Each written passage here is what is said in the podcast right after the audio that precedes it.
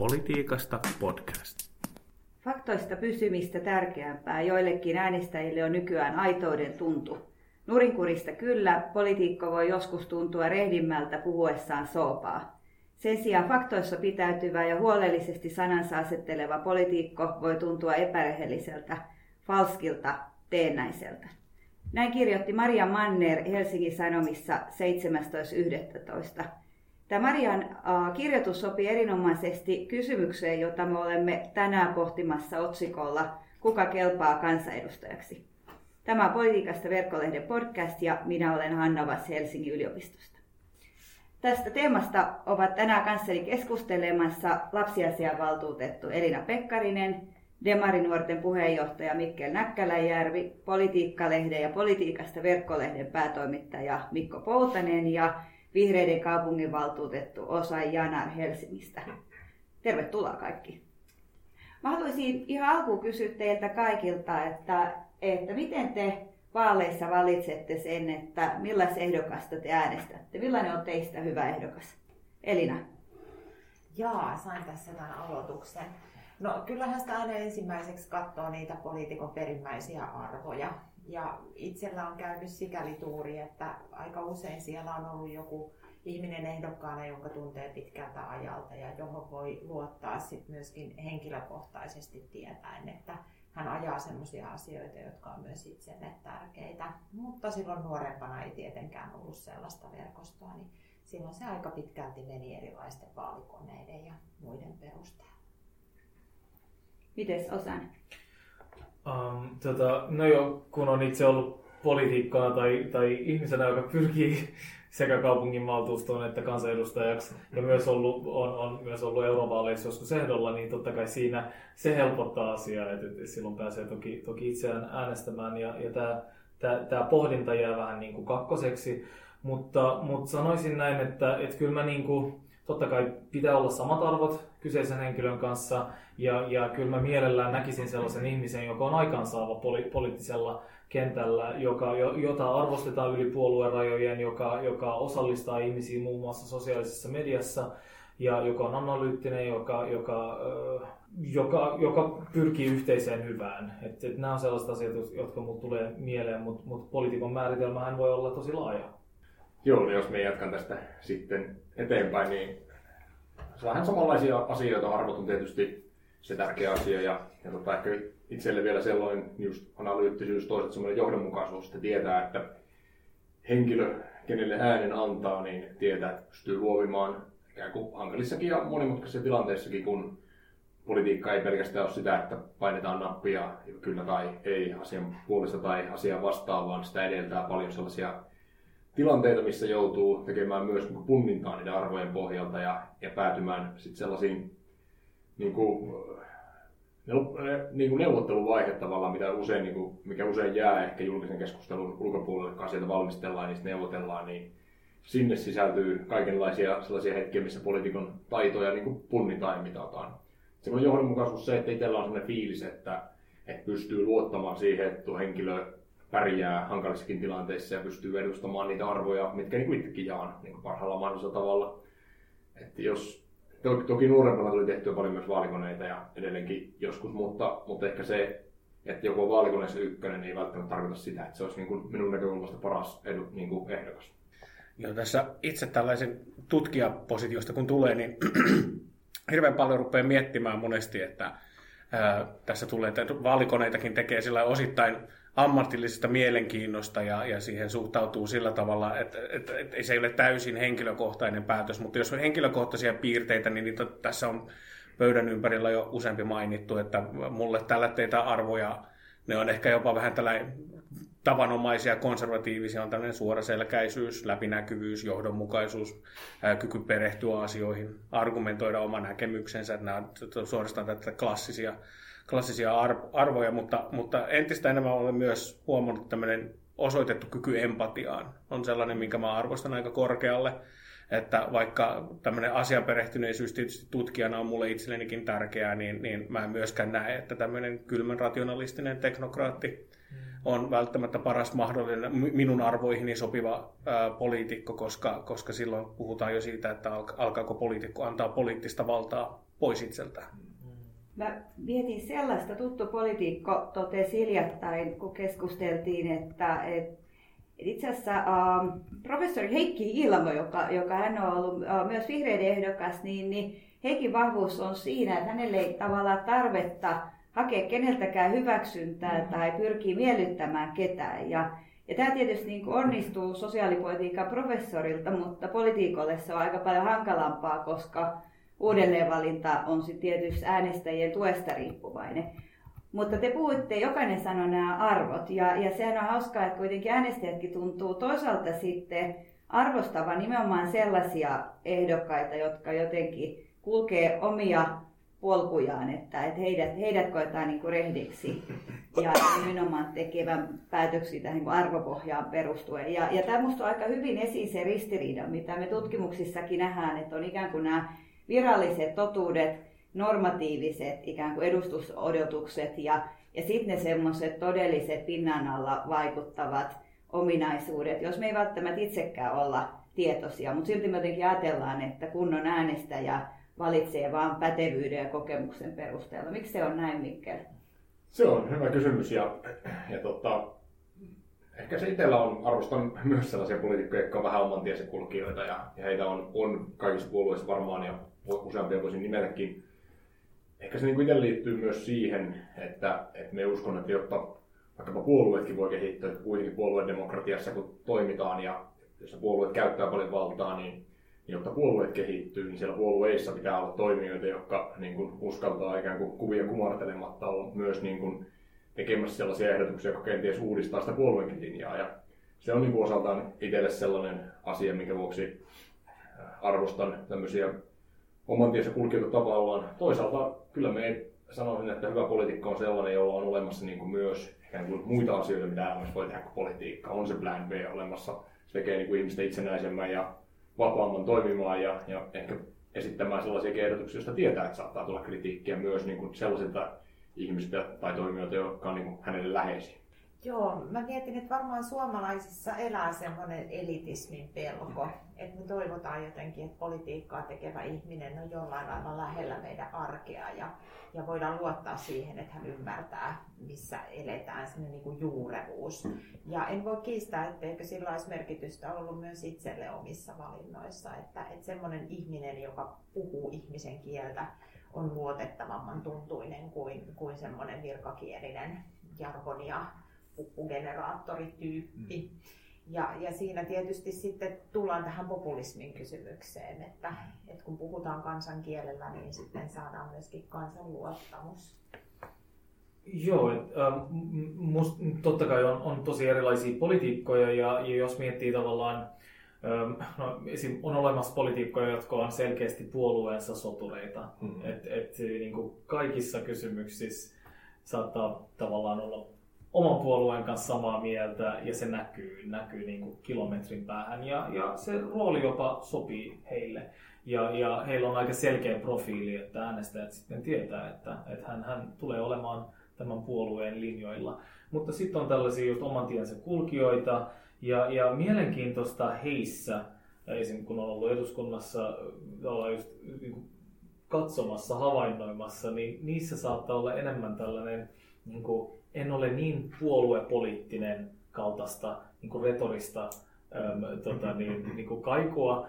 Ja, ja sit, et, et, niin kuin, et heidän viestinsä saattaa välillä olla se, että minä pyrin yhteiseen hyvään, kun muut pyrkii äm, tota, niin, niin kuin puoluepoliittiseen hyvään.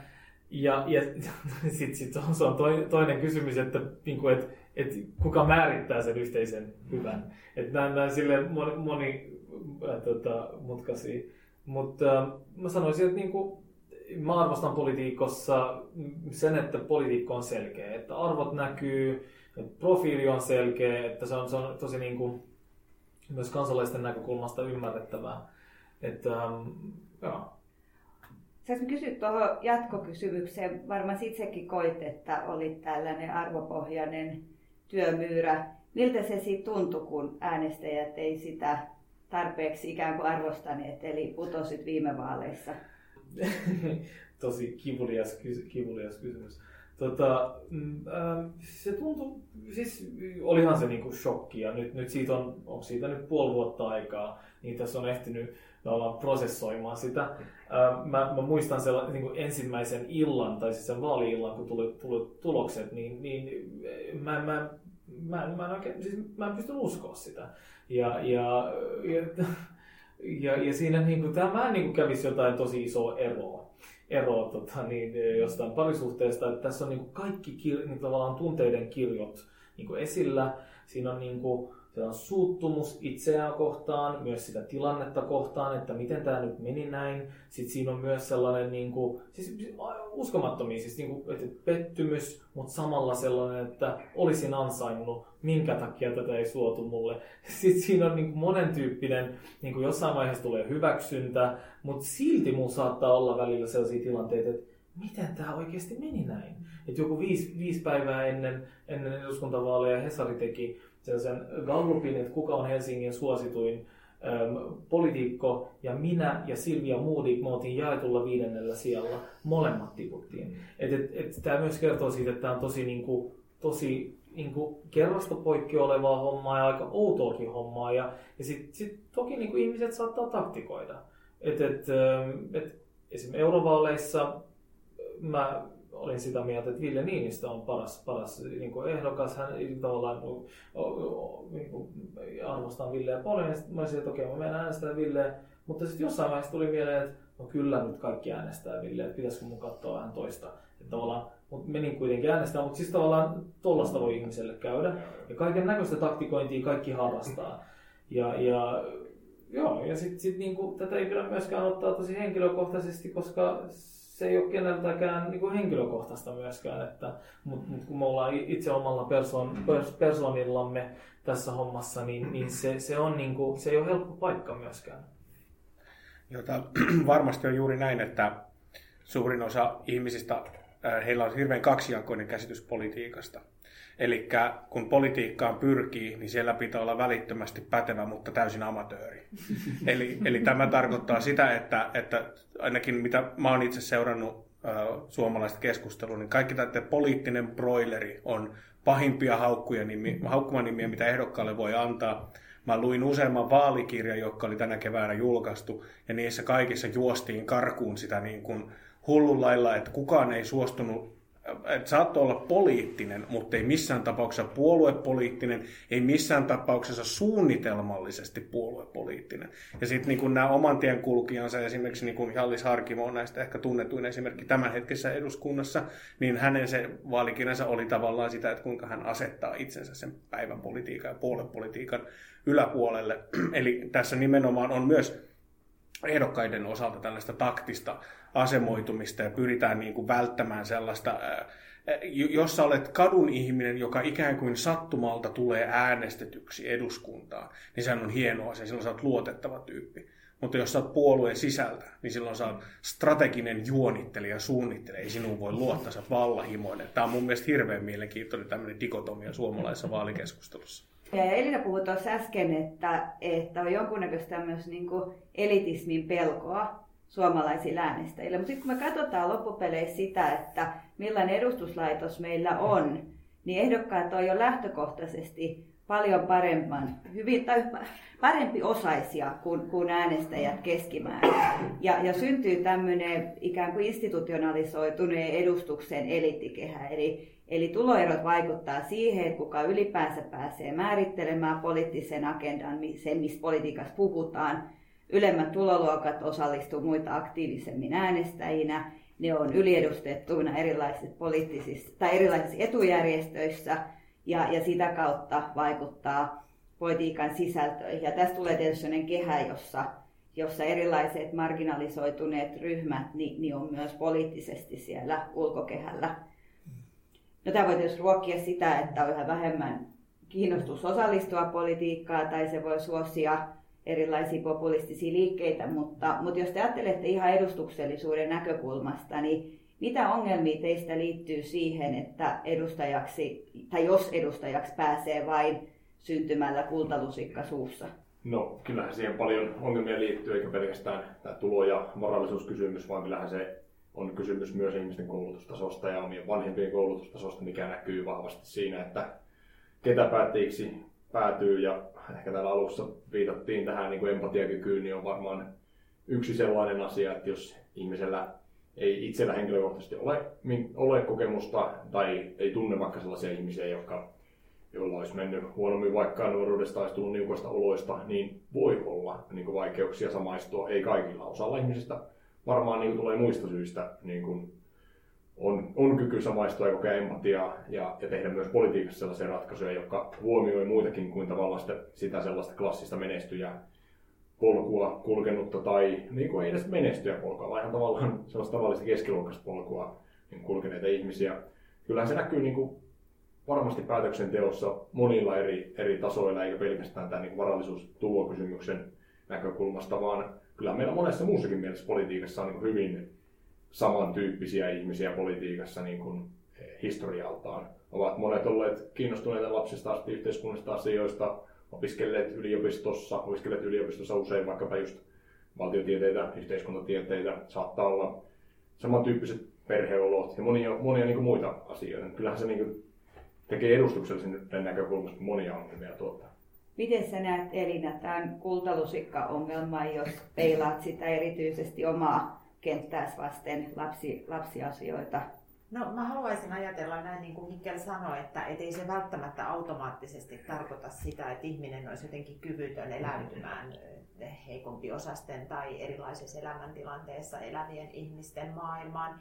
Suomi nyt edelleen on verrattain yhdenvertainen yhteiskunta, jos ajattelee esimerkiksi meidän peruskoulujärjestelmää, että kyllähän me Töölössäkin koulumme käyneet olemme nähneet kaikenlaista ja, ja on sukulaisia edelleen monella syrjäseuduilla ja niin edelleen. Että, mutta kyllähän se totta kai on ongelmallista, etenkin jos lapset kasvatetaan siihen ajatukseen, että he jää niin kuin vaille sitä sosiaalista ja kulttuurista pääomaa, että heille ei edes tarjota sitä vaihtoehtoa skenaariona, että sinusta voi tulla isona ministeri. Mm. Koska uskon, että, että sellaisissa perheissä, joissa on koulutustaustaa ja varallisuutta ja sosiaalista pääomaa paljon, niin se usko kasvaa aika vahvasti, että okei mä voin tehdä mitä vaan. Mm. Mutta paljon on lapsia, jotka joille yksinkertaisesti tietotaito edes riitä. Mielikuvitus ei riitä siihen asti, että voisi ajatella itsensä semmoiseen asemaan. Joo, siis mä, mä oon samaa mieltä siitä, että, että ähm,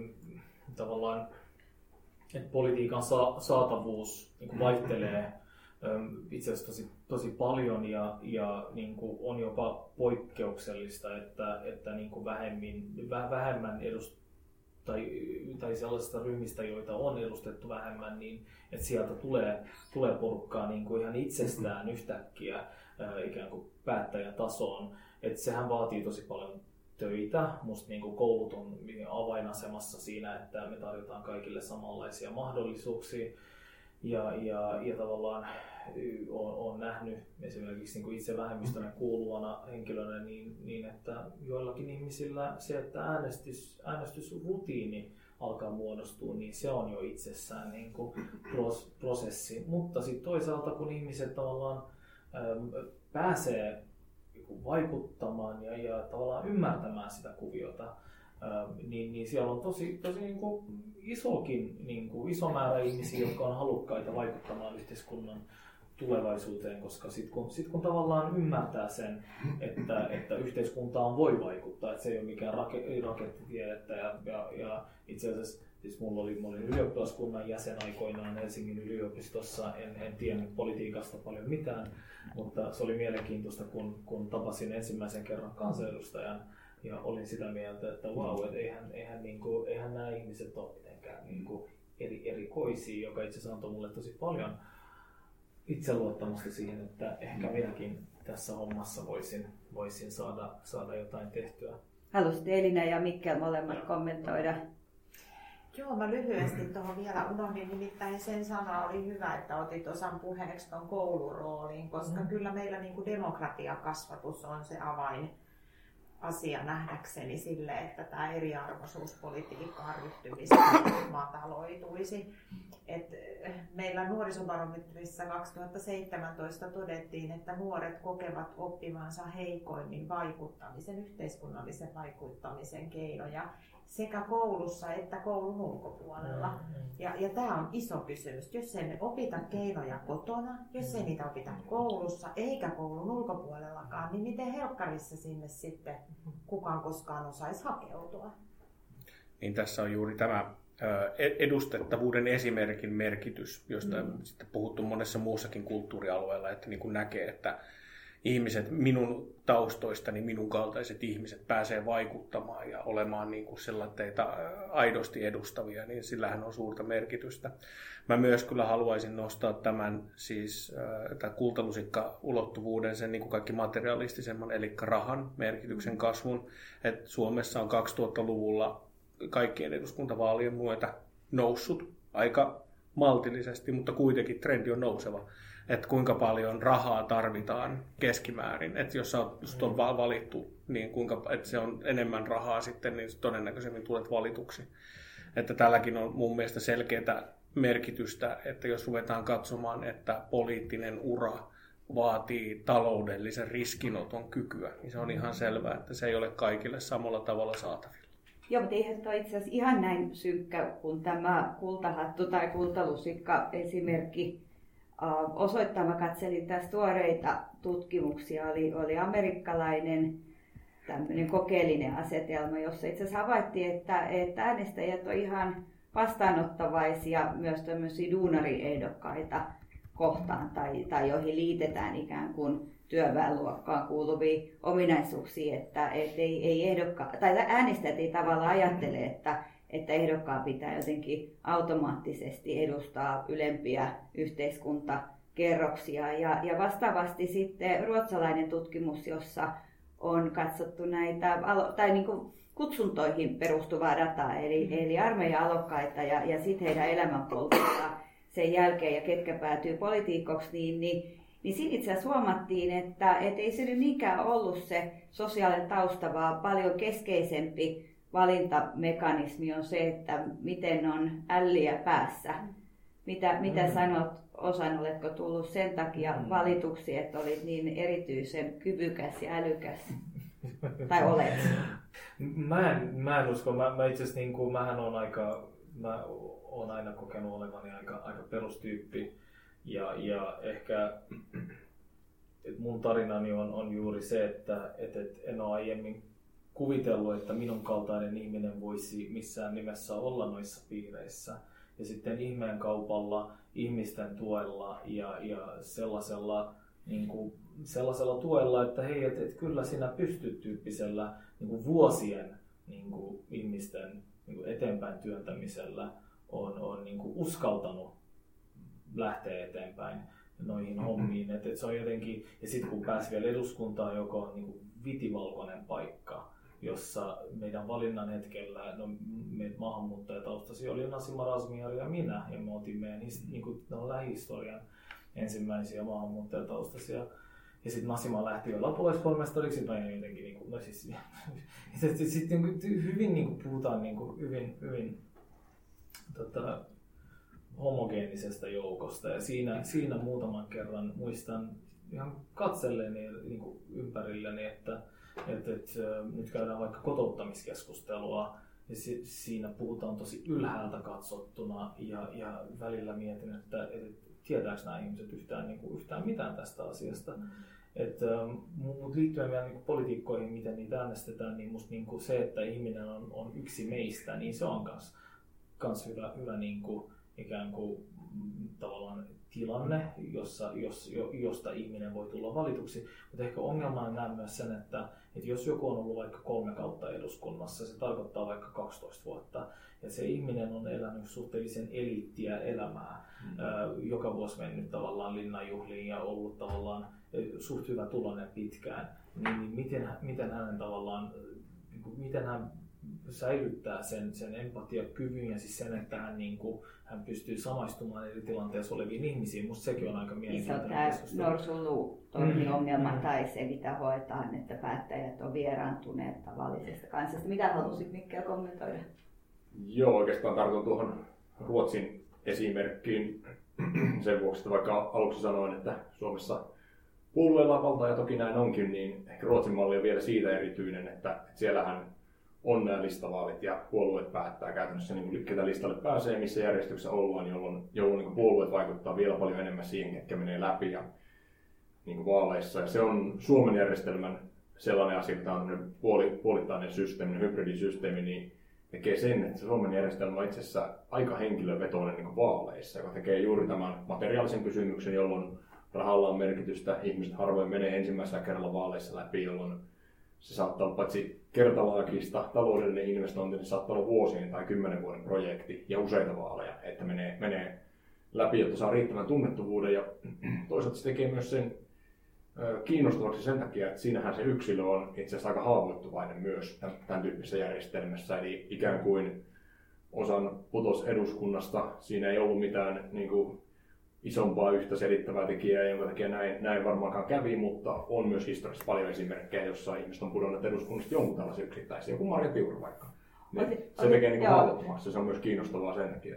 Otetaan kiinni tuosta haavoittuvaisuudesta ja, ja tuosta osani nostamassa kysymyksestä, että kuka pääsee vallan linnakkeisiin ja millaisella mm-hmm. taustalla. Sulla, Mikkel, on ollut aika kiinnostavat viimeiset kuukaudet, eli toukokuussa viikko ennen eurovaaleja, jossa oli ehdokkaana, niin Helsingin Sanomat julkaisi uutisen ja, ja kertoi, että kellä kaikilla, ja kertoi, että kuinka monella ehdokkaalla kustakin puolueesta on rikostaustaa. Ja, ja, ja sosiaalidemokraateista, joista, joissa itse oli ehdokkaana, niin oli ainoastaan yksi tällainen henkilö. Ja sitten päädyit siihen, että samana sunnuntai-iltana julkaisit Facebook-sivulla yleis- tai kaikille saatavissa olevan päivityksen, jossa, jossa tunnist, tunnustit tämän oman, oman taustasi ja, ja siitähän alkoi ihan hurja kohu, joka vaan voimistui koko sen vaaliviikon ajan. Ja, ja sitten kävi niin, että varsinaisena vaalipäivänä äänisaalis romahti, kun ennakkoääniin verrataan. Um, mitä, mitä jos ajatellaan vähän yleisemmällä tasolla, niin, niin mitä teistä siinä tapahtui? Mä juttelin juuri ennen tätä lähetystä kollega Turo Virtasen kanssa, joka, joka on täällä Helsingin yliopistossa organisaatioiden ja, ja politiikan tutkija. Ja, ja hän on tehnyt tämmöistä jaottelua, että, että politiikoilla on, on monia ikään kuin osaamisalueita. Meillä on tehtäväpätevyyttä, ammattipätevyyttä, hallinnollista pätevyyttä, poliittista pätevyyttä, joka yhtäältä nämä niin kuin arvot, joista te puhuitte, ja intressit, ja, ja toisaalta sitten taas jotenkin tämmöinen kyky pelata poliittista peliä tai on strategiasilmää, ja sitten on eettinen pätevyys. Ja tämä eettinen pätevyys on tavallaan sitä niin kuin syvintä osaamista, jolle nämä kaikki muut pätevyyden lajit on osallisia tai alisteisia. Ja, ja voi ajatella, että jos tulee tämä eettinen pätevyys jotenkin kyseenalaiseksi, niin sitten helposti äänestäjät ajattelee, että okei, toi tyyppi pystyy niin kuin noin härskisti toimimaan näissä kaikissa muissakin osa-alueilla. Olisiko, olisiko tämä jotain semmoista, mitä tuossa Mikkelin keississä tapahtui, että, että tämä eettinen kärki lähti tavallaan peittoamaan kaikki muut, muut koska altaan. Kuitenkin Mikkelin ehkä ikään kuin julkisuuskuva oli, että on tällainen nuori stara ja, ja hymypoika ja, ja, ja Demarien tuleva toivo. Aa, Mikko?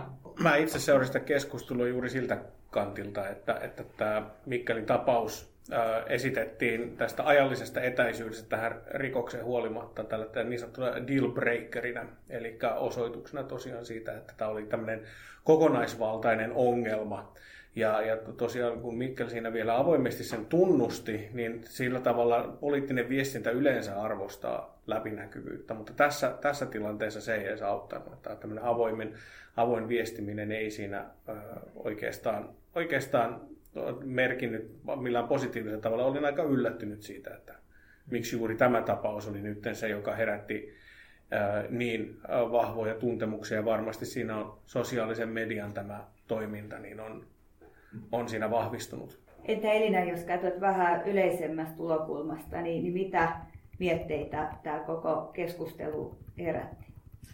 No, mähän olen pitkään tutkinut lastenrikollisuutta. Nimenomaan oikeastaan lasten kohdalla ei pitäisi puhua rikoksista ollenkaan. He on kykenemättömiä rikokseen. Mutta että siinä vaiheessa, kun rikosvastuuikä, joka Suomessa on 15 vuotta, tulee täyteen, niin puhutaan sitten kuitenkin rikollisuudesta. Ja kyllä siinä on ihan semmoinen kansainvälinen globaali trendi, universaali kautta aikojen ollut, että kun lapsi tekee pahaa, niin se on vielä niin kuin jotenkin se moraalinen paniikki, jonka se herättää, on vielä aivan erityisen voimakas. Ja jos nyt ajatellaan Mikkelin tapausta, kun sen otit, otit esimerkiksi, niin, niin siinä vielä oli niin kuin jotakin pehmeää, jotakin semmoista, me kaikki katsomme kissavideoita ja, ja niin kuin rauhoitumme tämmöisen lemmikin äärellä, niin siinä oli vielä sellainen ulottuvuus, joka vielä enemmän herätti sitä moraalipaniikkia, että miten näin voi olla. Ja omissa tutkimuksissa ne on ollut tapaustutkimuksia aina 40-luvulle asti ja siellä hyvin tyypillisesti pienet pojat syyllistyy eläinrääkkäykseen, pahoinpitelyihin, seksuaalirikoksiin ja niin edelleen. Ja ne reaktiot on aina olleet samat. Ja mä löysin sitten tämmöisen yhteisöreaktion teoria, joka selittää sitä siinä tulee ikään kuin tämmöinen syntipukkimekanismi, että nyt löydetään niin kuin varoittava esimerkki, että tämä on aivan kamalaa ja tämä on moraalista rappiota, joka koskee koko yhteiskuntaa ja tähän täytyy niin kuin puuttua. Että tässä oli varmaan sekä se onnettomuus, että, että satuit olemaan lapsi silloin, ähm, uhrina oli, oli puolustuskyvytön olento ja sitten vielä tämä, että, että, haa, että tässä on vielä moraalisesti ylevämpi ihminen, joka nyt täytyy jotenkin hakata alas sieltä jalustalta oikeastaan mä näin siinä sellaista noita vainon riemua, johon, johon sitten niin kuin koko, koko iso yhteisö lähti niin kuin riemu, riemun kiljahduksiin mukaan. Mm. Miten sä osa mietit? Tota, toi teoria siitä, että e, tavallaan eettinen pätevyys dominoisi, niin se on, se on niin kuin kiinnostavaa, mutta se on myös niin kuin aika ymmärrettävää, kun tavallaan niin kuin eettisyys on ymmärrettävämpää kuin vaikka ammatillinen pätevyys. Tai jos miettii vaikka eduskuntatyötä tai poliitikon työtä, se mitä tehdään lautakunnissa, valiokunnissa, niin, niin se on tosi hankalasti arvioitavaa sun muuta. Ja sitten kun, sit kun tapahtuu jotain, joka on ymmärrettävä, joka koskee yksityiselämää, joka koskee ihmisen historiaa, niin musta tuntuu, että, että no jotenkin sen takia ne, niiden vaikutukset ihmisten niin julkisuuskuvaan on, on todella suuria. Et jotenkin tälleen nopealla analyysillä niin, niin voisi vois näin ajatella. Mutta siis tälleen niin kuin ihan perus tyyppinä, joka seurasi niitä vaaleja, totta kai politiikka kiinnostaa valtavasti ja MEPit on tärkeitä, niin, niin kyllä ky, kun tämä tuli esille, niin, niin kyllä, kyllä se niin kuin, kun mä luin niitä jotain Ilta-Sanomien, Iltalehden, Iltalehden ja muiden kolumneja, tai ei kolumneja, vaan, vaan uutisia, niin kyllä, mä, kyllä mäkin niin kuin yllätyin siitä, että, että okei, että aika, aika niin kuin, niin kuin raalta kuulostaa. Ja, ja sitten toki niin kuin kaikki ollaan tehty nuorina, nuorina vaikka mitä, mutta tota, kyllä se niin kuin, politiikolle se on vaikea, vaikea paikka. Et siitä toipuminen on, on niin kuin vaikea. Mutta siis musta must se, mikä, mikä, niin kuin, mikä oli tosi arvostettavaa oli se tunnustus ennen vaaleja, koska ei kaikki tätä tee. Ja sitten itse asiassa niin voisin linkittää tämän vielä siis siihen niin kuin Hussein Attain niin kuin tapaukseen, joka oli kuukausi aiemmin. Että et, et hän ei myöntänyt tiettyjä twi- statuspäivityksiä. Ja sitten sit vaalien jälkeen myös, että niin kuin ison kohun niin kuin saat, saattelemana. Et, et se oli, se oli niin kuin, että mä en tiedä, tiedä oliko, oliko, niin kuin, oliko Mikkelillä tämmöinenkin mielessä, että, että ei, ei pidä pitkittää eikä, eikä valehdella, koska asia paisuu vielä niin kuin paljon isommaksi. Mutta musta niin kuin se, se on niin kuin arvostettava teko, että, että, että niin kuin ennen vaaleja tavallaan äänestäjät pystyy sitten niin kuin tekemään, tekemään niin kuin päätöksiä ja niin kuin ymmärtämään kokonaiskuvan. Kysy, kysytään itse Mikkeliltä, kun hän vieressä istuu. Puhuit hiljattain Imagelehden haastattelussakin tästä, mutta nyt kun on tullut etäisyyttä, niin niin millainen tilinpäätös tai ymmärrys tuosta koko tapahtumaketjusta on syntynyt? No ihan alkuun pitää ehkä se sanoa, että, että moni miettii, että miksi kerroin juuri silloin ja, ja miksi sitten otin esiin, että olin yksi, yksi näistä 30 taisi olla näitä ehdokkaita, joilla, joilla löytyi 15 vuoden ajanjaksolta jonkinlainen rikostuomio, niin kyllähän se niin kuin oli totta puheen sellainen asia, jota olin miettinyt jo ennen kuin lähdin edes politiikkaan, että pystyykö tämmöisellä taustalla politiikkaan lähtemään. Ja myös tiesin sen, että jossain vaiheessa tätä asiaa julkisesti tulee sitten äh, joutuu käsittelemään. Sen takia, että poliitikon tehtävä on julkinen ja, ja kuuluu ihmisten tietää poliitikkojen elämästä enemmän kuin tavallisten ihmisten elämästä, niin se oli kyllä yksi asia, joka oli ollut mielessä silloin. Mutta koskaan ei tuntunut olevan sopiva hetki kertoa eikä, eikä tavallaan sitten tullut semmoista saumaa, että, että nytpä minä tämän kerron jotenkin julkisesti. Ja sitten kun yksi sunnuntai heräsin ja katsoin, että siellä nyt on, on nämä tuomiot ja, ja yksi henkilö ja, ja katsoin, että minähän se olen, niin siinä sitten oikeastaan sen enempää niin kuin miettimättä, että onko tämä nyt hyvä aika tai mitään muutakaan, niin totesin, että kun tätä on niin kauan miettinyt, että nyt kun se siinä on, niin eiköhän nyt hoideta tämä ja tulla sitten kertoneeksi, että mitä, mitä on tapahtunut. Se ehkä mikä niin kuin mietitytti, niin, tai mietityttää näin, näin niin kuin jälkikäteen, se oli tosiaan viikon aika raju mylläkkä ja, ja siihen varmaan moni, moni niin kuin syy selittää sitten, miksi se oli niin, niin voimakas, niin tota, ehkä sitä sit niin kuin miettii sellaista, sellaisia asioita, että en usko, että siinä olisi kauhean eri tavalla voinut toimia. Olisi varmasti niin kuin alussa pitänyt vielä jotenkin tarkemmin sanoa, että mitä on tapahtunut ja tarkoitus ei tietenkään ollut missään vaiheessa niin vähätellä asioita, mitä 5-16-vuotiaana on tehnyt. Ja, ja sitten ehkä toinen, mitä on, on niin miettinyt, niin tota, kyllähän se huomasi siitä palautteesta, mitä tuli, että tämä 5-16-vuotiaana tapahtunut eläinsuojelurikos niin oli kyllä 99,9 prosenttia siitä palautteesta, mitä tuli kun siellä myös oli 20-vuotiaana tapahtunut rattijuopumus, niin siinä se varmaan sitten aina voi sitä pohtia, että mistä se johtuu, että se näin, näin päin meni, että, että, että tota, kertoo yhteiskunnasta myös varmaan ja elämästä.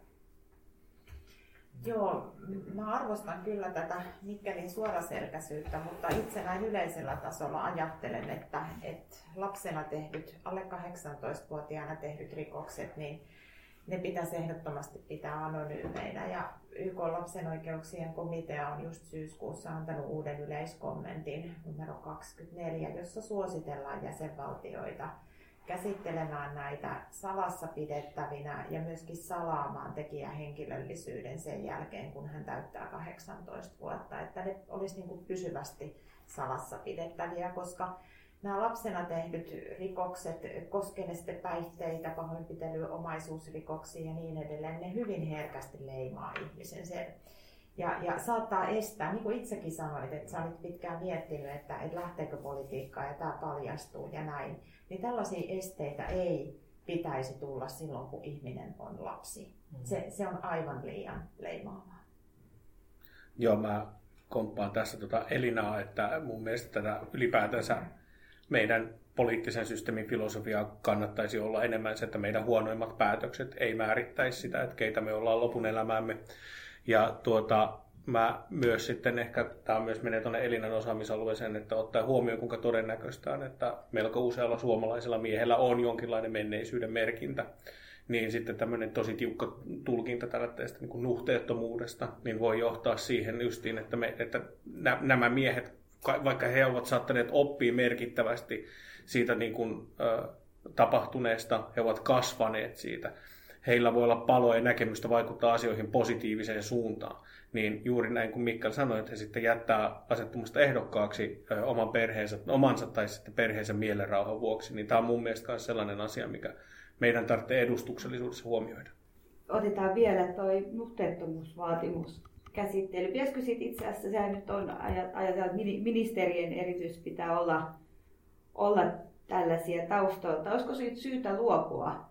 Mitä, mitä ymmärrystä esimerkiksi eri, erilaiset, on ne sitten rikoksia tai mitä tahansa elämän nuria puolia, jos, jos niistä on omakohtaista kokemusta, niin, niin mitä se voisi tuoda etua edustuslaitoksen toimintaan tai ylipäänsä poliittiseen edustamiseen, toteutumiseen?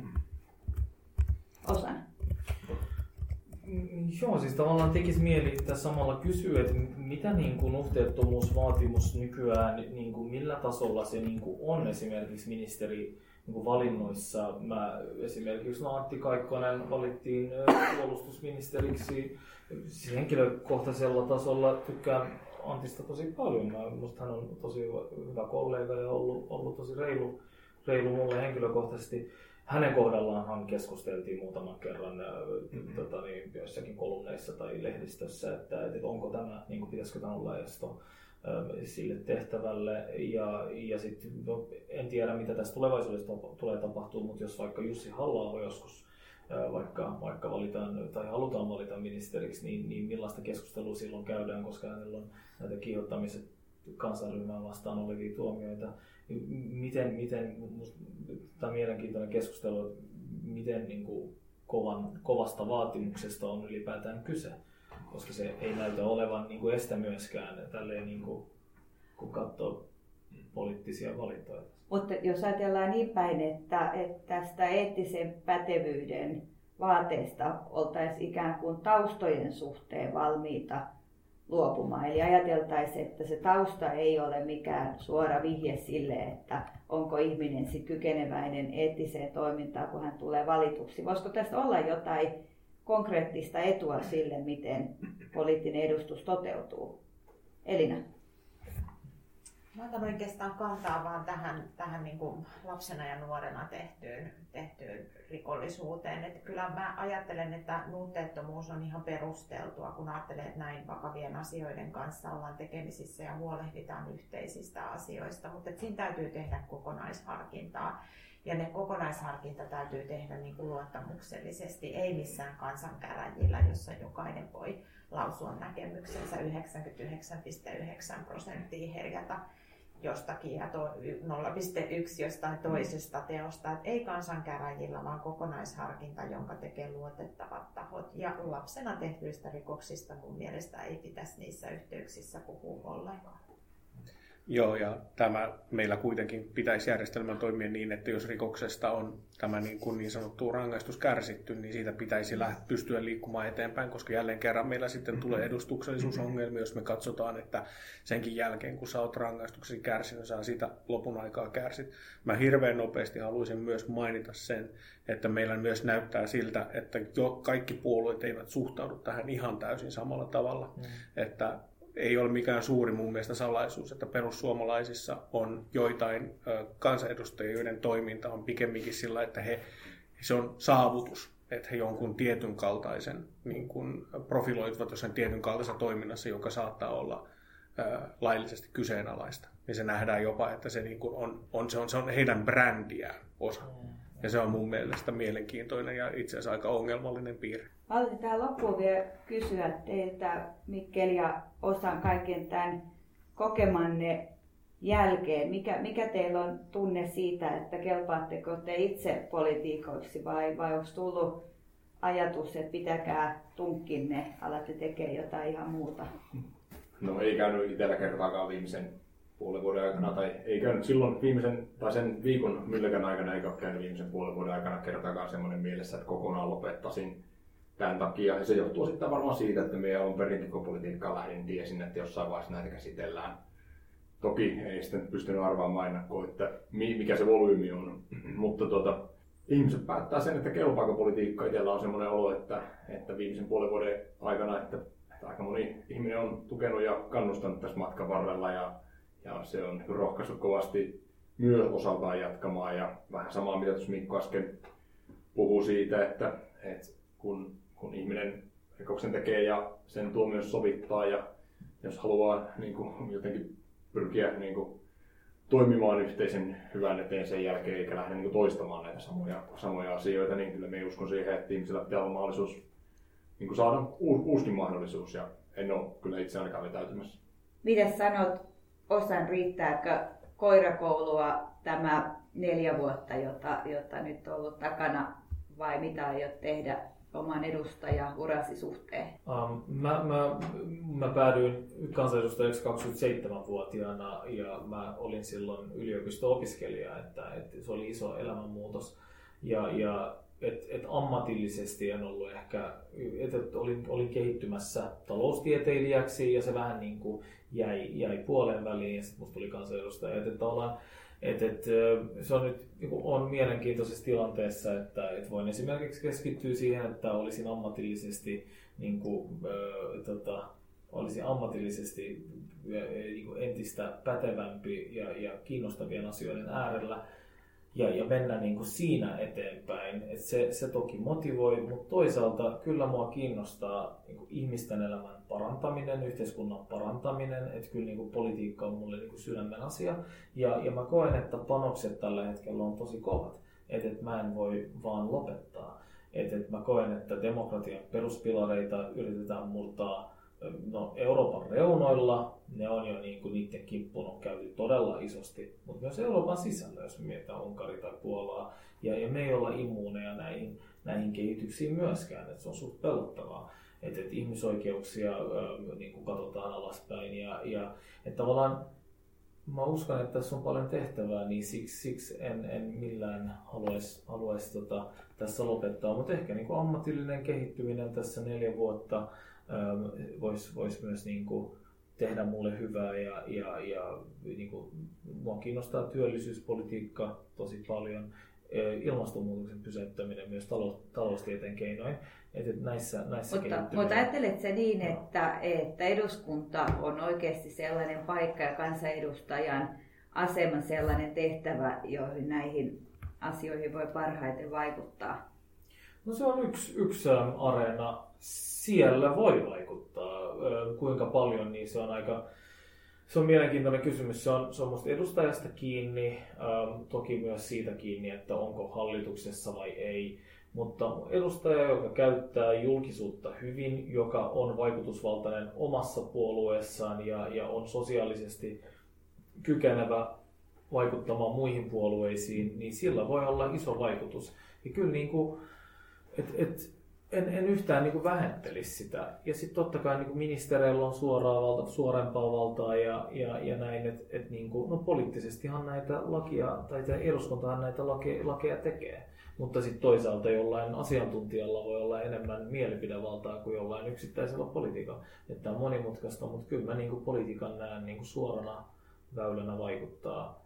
Jos mä vähän summaan tätä keskustelua, niin, niin vaikuttaa siltä, että on kuitenkin jonkun asteinen konsensus meidän kesken siitä, että me tarvittaisiin ehkä enemmän nykyistä, tai enemmän kuin mitä meillä tällä hetkellä on tarjota, niin yhdenvertaisempaa ja matalakynnyksellisempää poliittista edustusta. Mitä, mitä tän eteen voitaisiin tehdä, että nämä kynnykset ylipäänsä ryhtyä ehdokkaaksi ja sitten toisaalta myöskin nämä yleiset arvostukset sen osalta, että millainen on jotenkin eettisesti kestävä ehdokas, niin, niin ehkä vähän sen laajentuisi. No mä vastaan tuohon nyt ehkä lapsiasianvaltuutetun näkökulmasta, että kyllähän semmoinen hyvä, tukeva, kokonaisvaltaisesti lapsen yksilölliset ominaisuudet ja sosiaalisen ympäristön huomioon ottava kasvatus, niin, niin se valmistaa yksilöitä, jotka on kykeneviä näin vaikeeseen tehtävään. Ja mä ajattelen, että se on koko yhteiskunnan tehtävä sallia jokaiselle lapselle ne tasa-arvoiset lähtökohdat, joista sitten voi ponnistaa tämän tyyppisiin, ei pelkästään poliitikon tehtäviin, vaan ylipäätään yhteiskunnallisiin haastaviin tehtäviin. Mutta että tämä ei tällä hetkellä ole kauhean reilu, tämä meidän järjestelmä. Jos mä ajattelen esimerkiksi näitä alaikäisiä lainrikkojia, niin, niin tässä keskustelussa ei oteta huomioon näitä viimeaikaisia aivotutkimusten tuloksia, jossa on todettu ihan veden pitävästi, että aivojen etuotsalohko on se, joka viimeiseksi kehittyy ja se on se, joka meille antaa sen harkintakyvyn. Plus, että sosiaalinen ympäristö nuorilla on haastava. Siinä mennään niin kuin vertaisryhmä käskee ja pitää olla aikamoinen kloppi, että sanoo vastaan siinä vaiheessa, kun se idioottisuus on niin kuin kaikkein syvimmillään. Ja aloitettiin tämä podcasti puhumalla siitä, että hyvä poliitikko on rohkea. Mutta ei kukaan ole rohkea ilman, että rohkaistaan siihen. Että jos pienenä annetaan jo ymmärtää, että sä oot mokannut ja tämä virhe tulee seuraamaan sua lopun elämääsi, elä pelossa niin kuin Mikkel on elänyt, että et koska ne kaivaa sen esiin. Niin sehän on ihan selvää, että moni toteaa, että helpommalla pääsen kuin en siihen. Joo, mä voisin tuosta oikeastaan tuohon Elinan koulutuskulmaan hyvinkin jatkaa sitä, että Meillä on nyt ikävä kyllä ollut sellainen tilanne, että meillä on koulutusleikkauksia ollut ja sen lisäksi, että lapset, lapsia pitää opettaa, niin myös tota, toisen asteen oppilaitoksissa, etenkin ammattiopistoissa, niin pitäisi olla yhteiskuntaoppia oppiaineena. Se on haastavaa opettaa siellä, mutta se, että se, kun se jätetään opettamatta, niin sillä on varmasti paljon suurempaa merkitystä sen nähden, että kuinka paljon nähdään niitä jos, jos sen jälkeen tarjotaan osallistavan poliittisen toiminnan mahdollisuuksia, niin osaako niitä tunnistaa, voiko niihin edes luottaa. Hmm. Ja sitten mm, tuohon Hannan kysymykseen siitä, että miten, miten näitä niin kuin ehdokkaita, niin siis tämä on tällainen eh, tavallaan humanistinen argumentti, että pitäisi olla vähän armollisempia näitä ehdokkaita kohtaan, että vaikka he ovat asettautuneet ehdolle julkiseen virkaan, niin se mun mielestä semmoinen niin ihmisen repiminen on eri asia kuin se, että kritisoidaan näitä hänen poliittisia asemiaan tai arvopohjaansa. Ja tähän liittyy myös tällainen inhimillisyyden mun mielestä niin kuin tunnustaminen, että myös poliitikot on inhimillisiä ja luojan kiitos siitä. Ja viimeisenä pointtina mä voisin vielä ehkä tällä tutkijana sanoa, että tuoreimmissa tutkimuksissa on sanottu, että asiantuntijatieto alkaa, niin kuin, tai asiantuntijat on arvostetumpia kuin poliitikot. Ja se on mun mielestä sillä tasolla ongelma, että jos ruvetaan olettaa, että asiantuntijat niin kuin antaa ne faktat ja poliitikot vaan nuijii ne päätökset sisään. Ei näin. Tämä ei ole demokratian ydintä. Demokratian ydintä on, että siellä on äänestyt ehdokkaat, jotka sitten punnitsee tätä tutkimustietoa ja siitä sitten omaa arvopohjansa reflektoiden ja muita faktoja reflektoiden tekee sen päätöksen. Että vaikka mua tavallaan itseeni hirveästi kutittelee tutkijana se ajatus, että, että meidän niin kuin, tavallaan työllä on entistä enemmän merkitystä, niin myöskään se ei saa tapahtua demokratian tilaa kaventamalla. Ja tosiaan, mitä en huomannut tuossa sanoa, niin on myöskin se, jos palataan nyt tähän, että onko rikoksen tekijällä oikeus toimia politiikassa, niin täytyy muistaa, että meidän yhteiskunnan tukimekanismit rikoksia tekeville ihmisille on aivan olemattomat. Meillä keväällä juuri valmistui valtioneuvoston tutkimus ja selvitys, mikä se on? No VNK on rahoittama tutkimus nuorista, jotka toistuvasti tekee vakavia rikoksia ja tehtiin siinä hyvin kattava selvitys eri kunnista, niin nehän on aivan käsittämättömän ohuet ne tukimekanismit, joilla ikään kuin pitäisi, pitäisi ehkäistä sitä rikollisuutta, kannustaa nuorta irti sieltä rikollisesta elämästä, niin ei me luodaan meidän yhteiskunnassa jatkuvasti sellaisia mekanismeja, jotka tuuttaa ihmisen vaan syvemmälle sinne syrjäytymisen polulle. Ja tämä leimaaminen on yksi niistä mekanismeista, joka ihan tutkitusti voi siihen johtaa. No tapahtuuko nämä kaikki asiat vähän niin kuin vahingossa? Kukaan niitä ei halua, mutta silti meillä on näitä eliittikehiä, jonne on vaikea murtautua sisään, tai sitten on taas näitä huonoja kehiä, joista on vaikea päästä ulos en tiedä, tapahtuuko tämä jotenkin vääjäämättä. Mä ajattelen, että tässä on pikemminkin taustalla aika paljonkin ajatusta ja se huoli, mikä mulla on, on, että, että tuleeko meillä semmoinen niin poliittinen kenttä, jossa on, on hyvin käyttäytyvä eliitti ja, ja tietyt puolueet, joihin pääsee vain nuhteettomat ihmiset. Ja sitten meillä on tämä niin kuin leiri, johon otetaan mukaan kaikki. Ja, ja mitä se sitten tarkoittaa? Kumman taakse itse asettuu? Onkin aika hyvä kysymys välillä mietin, että et en mä välttämättä halua olla se ihminen, joka sen eliitin takana seisoo. Että täytyy jopa sanoa, että enemmän, enemmän herättää luottamusta semmoinen ryhmä, joka on valmis ottamaan mukaan myöskin niitä, joilla elämä ei aina ole mennyt ihan, ihan nuottien mukaan. Musta tämä tavallaan poliittisen niin edustavuuden ja edustuksen monimuotoistaminen, niin se on, se on siis tosi, tosi tärkeä asia. ja jotenkin ehkä niin kuin välillä kun miettii jotain poliittista keskustelua, niin, niin me toivotaan, että tulevat sukupolvet olisi monimuotoisempia monella tapaa jotenkin ihan automaattisesti, mutta mut se, eihän se niinku itsestään niinku muutu sellaiseksi. Ja, ja kyllä mä, mä oon ollut siis vihreiden nuorten puheenjohtaja aikoinaan ja, ja myös niin kuin nähnyt, on ollut opiskelijapolitiikassa, on nähnyt myös tavallaan sen, niin kuin noin levelit. Ähm, että kyllä mä niin kuin sanoisin, että puolueiden pitää, ja myös nuorisojärjestöjen, puolueiden nuorisojärjestöjen ja muiden nuorten nuorisojärjestöjen pitää myös olla tosi tietoisia näistä. Ja pitää niin kuin myös lähtee hakemaan niin kuin monimuotoista, erilaista, eri taustoista, eri sosiaalisista taustoista olevia ähm, niin kuin tyyppejä paljon avoimemmin sylin. Musta jotenkin tuntuu, että, että niissäkin totta kai halutaan monimuotoisuutta, mutta jotenkin sit päivittäiset askareet, ne vaan niin kuin vie niin paljon aikaa, että et, et toivotaan parasta, mutta ei välttämättä edes tehdä asian eteen kauheasti. Et, et, niin, et, et, tätä asiaa voisi ehkä niin kuin kehittää siis paljonkin.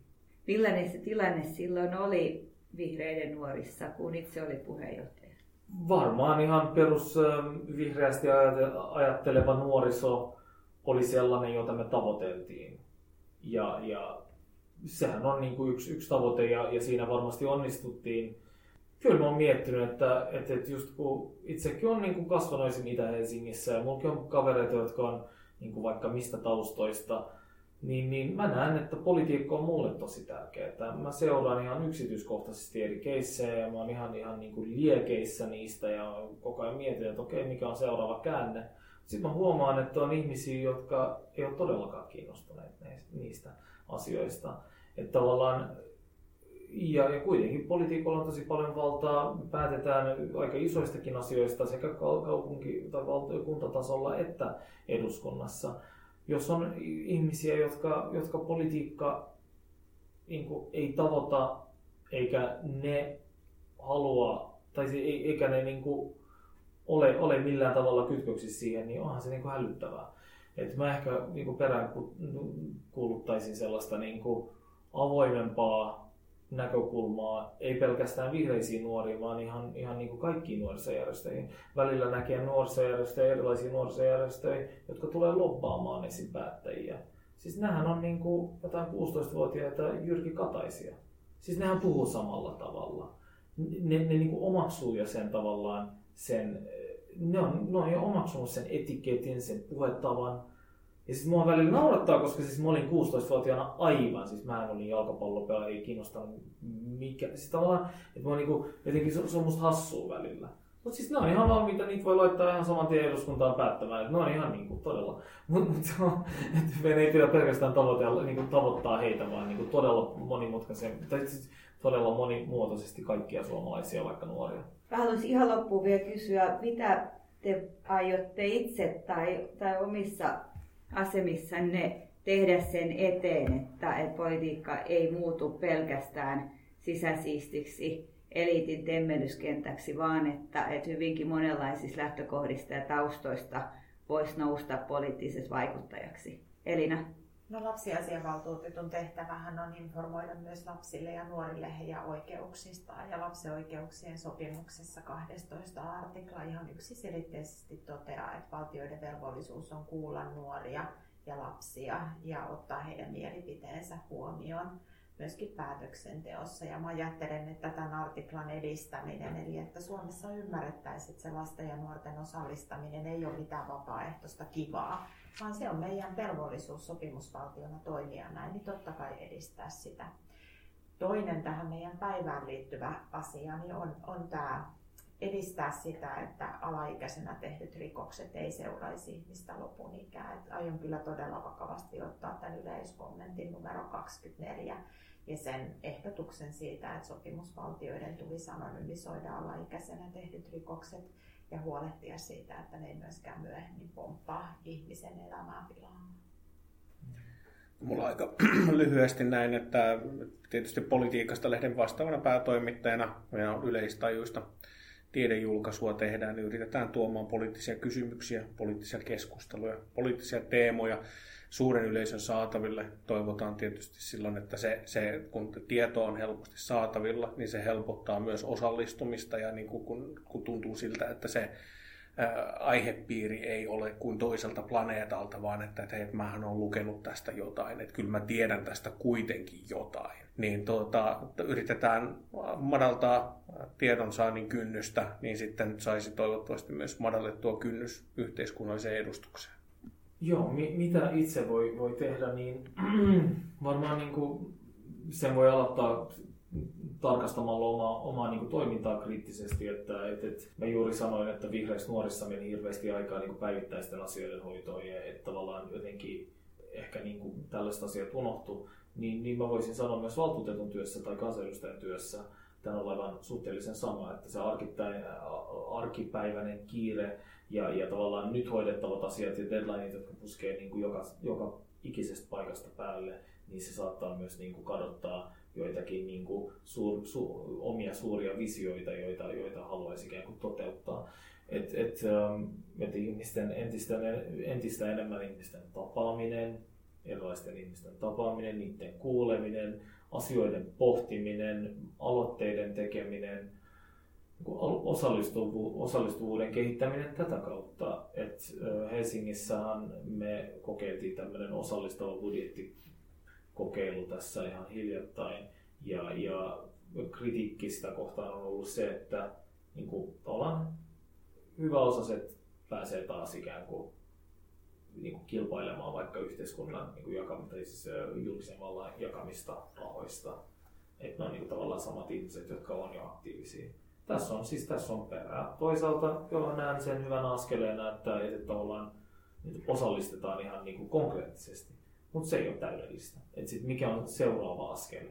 Musta, musta Helsingin kaupungin eli meidän valtuutettujen pitäisi pohtia näitä.